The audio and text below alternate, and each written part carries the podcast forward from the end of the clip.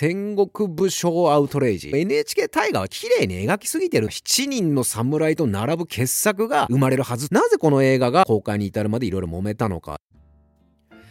エンタメ好きの大人たちへお送りするながら劇チャンネル、詐欺谷正明の一人演芸協会です。2023年4月15日、北野武監督最新作、首の完成報告会見が行われました。この作品はアウトレイジ最終章以来6年ぶりであり、えー、合計19作目となる監督作品になるそうで、めちゃくちゃ楽しみですね。もうこのニュース見た時はもう気持ちがガーッと上がりまして、なんかこう今年の秋まで、今年の秋公開らしいんだけど、うわ、今年の秋までもなんか楽しく生きれるっていう、もうこのニュースだけでそう思いましたね。先日行った一人演芸協会 YouTube ライブでも皆さんからのコメント、チャットでね、えー、今度あの、とうとうね、公開決まったそうですね、というコメントとか、も最近僕あんまりあの、ニュースを見ないもんですから、全然エンタメのことを喋ってて、あれなんですけど、疎いんですよね、最最新のニュースには。でも、あの、こういったコメントとかでね、皆さんからの良質な、この一人演芸協会員からのコメントなので、良質なエンタメ情報を聞けるとという意味で非常にありがたい立場だなというふうには思っているんですが、で、この作品は実は、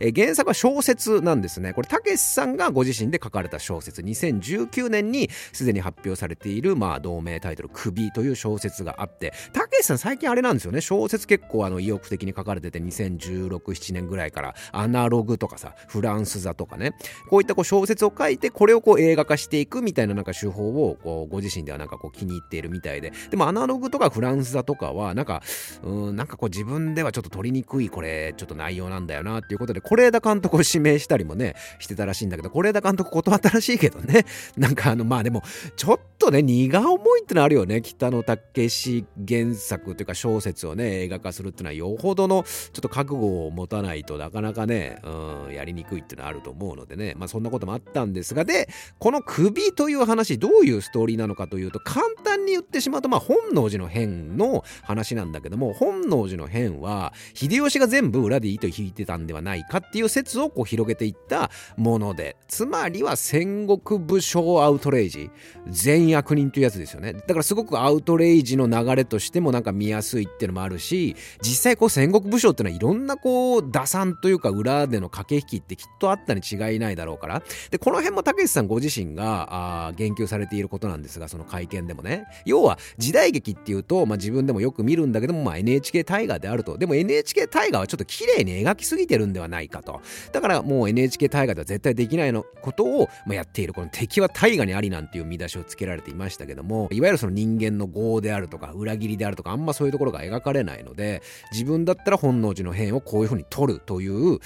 強い決意でね、まあ書いた小説なんだろうし、その映画ということで。で、もともとこの作品の着想というか、まあ原案というのは、もうソナチネ時代、1993年かな？時代にも構想していたらしくて、この黒沢監督、えー、黒沢明監督にも少しこう話したらしいんだけども、この監督、黒沢監督が言うには、北野くんがこれを取れば7人の侍と並ぶ傑作が生まれるはずとまでまあ言っていた。つまりこのプロットはこうすごく面白いんではないかっていうのは、あ黒沢監督ももうあの、お墨付きということですよね。で、えー、制作費が15億というところもまあ公開、えー、されておりますが、これあの一部メディアでは、たけしのまあ最後の作品、うん、集大成とかそんな風に言われている。で、たけしさんも確かに76歳なんですが、スピルバーグも76歳だし、で、マーティン・スコセッシャー80だし、えコッポラも84歳、で、リドリー・スコット85歳、で、クリント・イーストウッドなんか90、92とかだったかなだからまだ全然みんな現役なんですよね。だから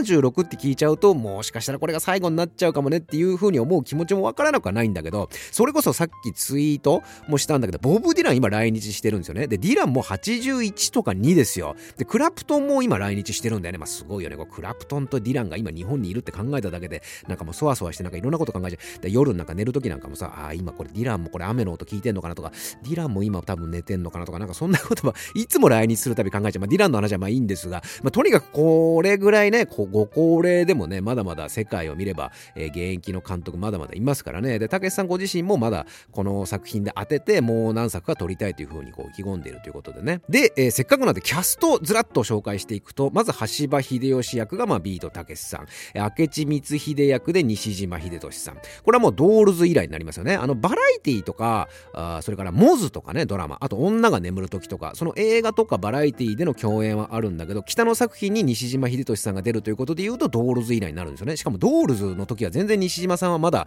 あのー、知名度もそこまで売れてなかった俳優だからこそ、まあ、西島秀俊さんは非常に恩人と感じているし、そもそもこの人は、オールナイトニッポンを聞いていたぐらい、まあ、たけしファンの人ですからね、非常にこう、たけしさんとこう相性がいいというかね、えー、そんな俳優なわけで、まあ、売れてるよね。もう、この間もドライブインマイカー見たけど、まあ、どこでも今もう非常に出ている、ノリに乗ってる俳優、西島秀俊さん。で、織田信長役で加瀬亮、えー、何はも助役に中村獅童。これは、元百姓役で秀吉に憧れて侍大将になり上がる野望のために、戦に身を投じていくという役だそうですね。中村獅童。そして黒田官兵衛、天才黒田官兵衛役で浅野忠信と。浅野さんはあの、座頭市以来ですよね。北の組のね、えー、参加というのは。そして橋場秀長という、まあ、秀吉の弟の役で大森直人。えー、官兵衛と共に秀吉を支える役。それからソロリ新左衛門役でキム兄なんですね。木村雄一。キム兄、うん、ソロリ新左衛門キム兄かっていうのがなんかちょっとね、どう、なんか合わないような気が、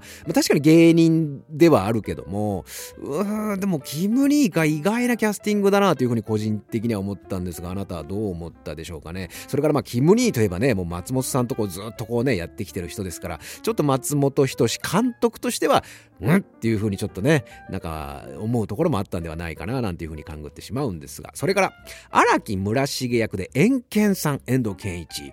円健さんは実はあのその男凶暴につきであのチンペラ役でちょい役で出てるんですよね。だからこう円健さん的にも非常にこうねなんかこう熱い思いがあったんではないかな今回ねこの役に出るあの映画に出るということで。それから斎藤利光役に、えー、勝村正信と。これ円健さんと勝村さんがいるとちょっとドクター X をね彷彿してしまうんですけど思い出してしまうんですけどね。ちなみにドクター X スペシャルでたけしさんも出てたけどね。でまあ勝村さんはねもうゲンテレ時代からのたけしさんとのお付き合いということで。それからまあそういう古い付き合いで言うと寺島進さんいますね。えー、般若さ、般若の左兵という役で寺島さんもいる。それから、服部半蔵役で桐谷健太もいるんですね。桐谷健太はおそらくアウトレイジ・ビヨンドが最初だったとおそらく思うんですが、それから、えー、暗黒寺エケイという役でムサカ直政さんいますね。ムサカさんは結構北の組出てるんですよね。座頭市も出てたし。それから、あ間宮武良という役で大竹誠さんというね、これもちょっと面白い、えどんな感じで出ててくるんだろうなっていうのも楽しみですよね。それから、まあ、為蔵という役で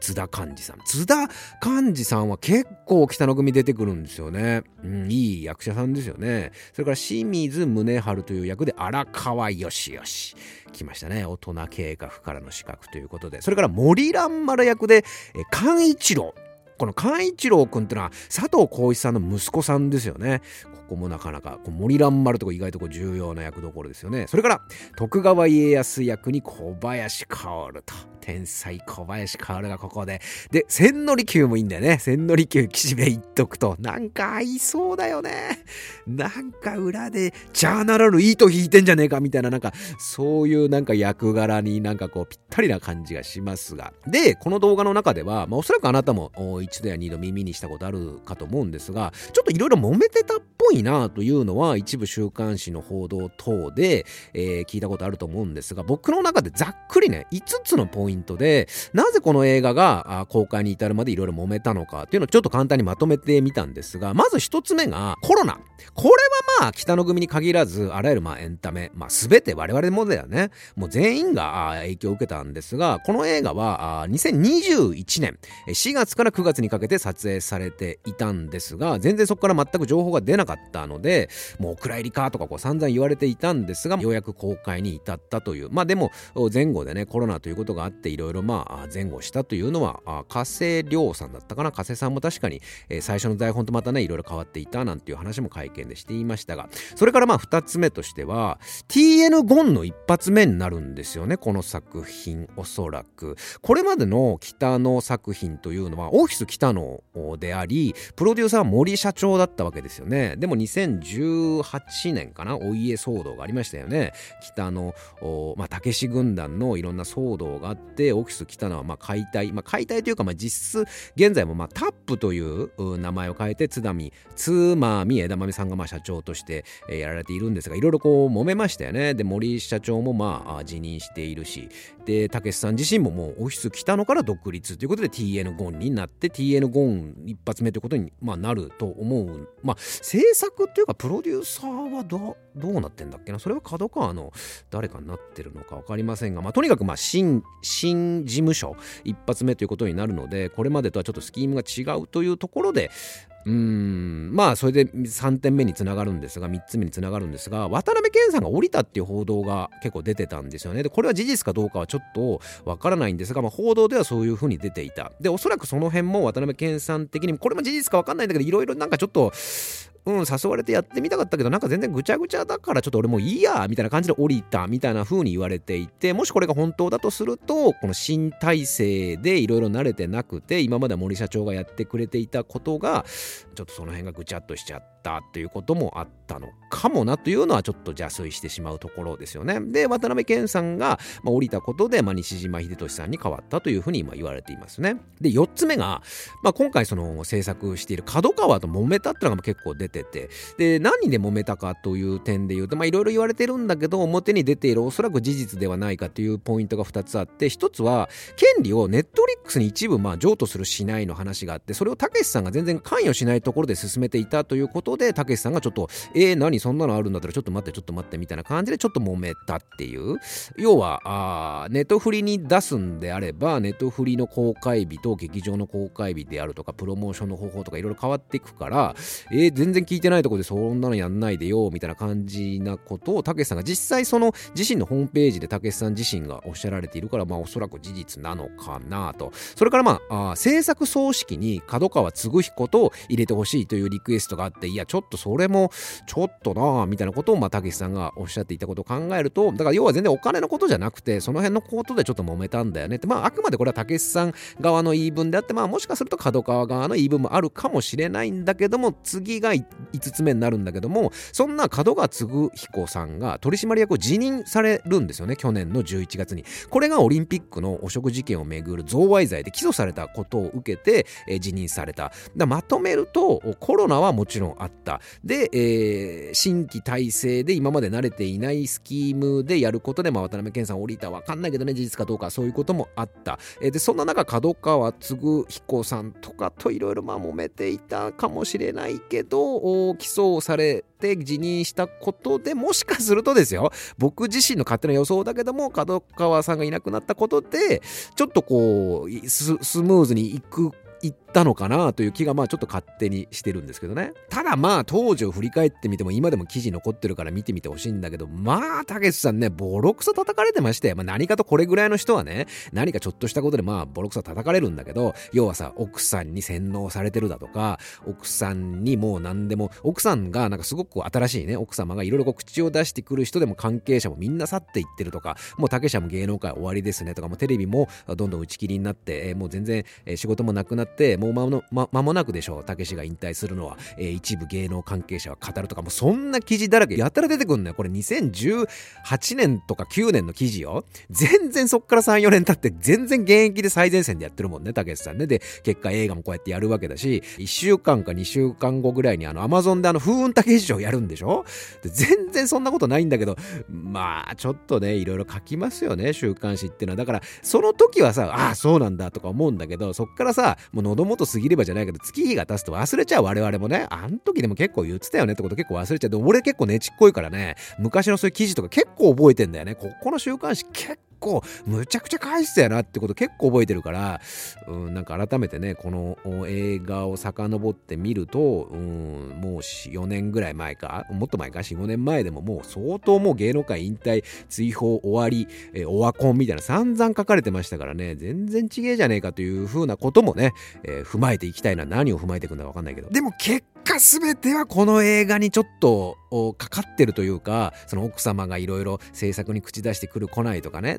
たけし自身がもうどうなどうなんか変わっちゃったとかいろいろ言われてるけどこの映画を見ればうん、そのなんか答え合わせができるような気がするんですよ。ちょっとなんかこう嫌味な言い方には聞こえるかもしれませんが、でもやっぱそこはね、もう映画として純粋に面白いか面白くないかで、で僕ももう北の映画全部見てるし、大好きな作品ばっかりだけど、これは全然つまんなかったな、別にたけしーズとかさ、つまんなかったなと思う作品ももちろんあるんですよ、北の作品であっても。だからそれは映画を見てつまんなかったらつまんなかったってもちろん言うつもりだし、でも今の時点ではもうすごくこう期待値も、まあでもね、期待値相当上がっちゃってるからな、わかんないですけどね、どういう風に感じるかはね。でももうこれだけなんかワクワクしたのは久しぶりで思わずね、えー、皆さんとこれを共有したいなと思いつつあなたがね、えー、この北野武最新作首に抱く思いとか、えー、楽しみだとかいやちょっと今回は新体制だしもうダメなんじゃないかとかねそういった意見も含めて、えどんなことでも思うことなどあれば、えコメント欄から投稿いただければと思いますこの番組では満たしても嬉しくなるようなコメントに関しては随時番組の中で紹介させていただいておりますそしてここまで聞いていただいたあなたぜひ、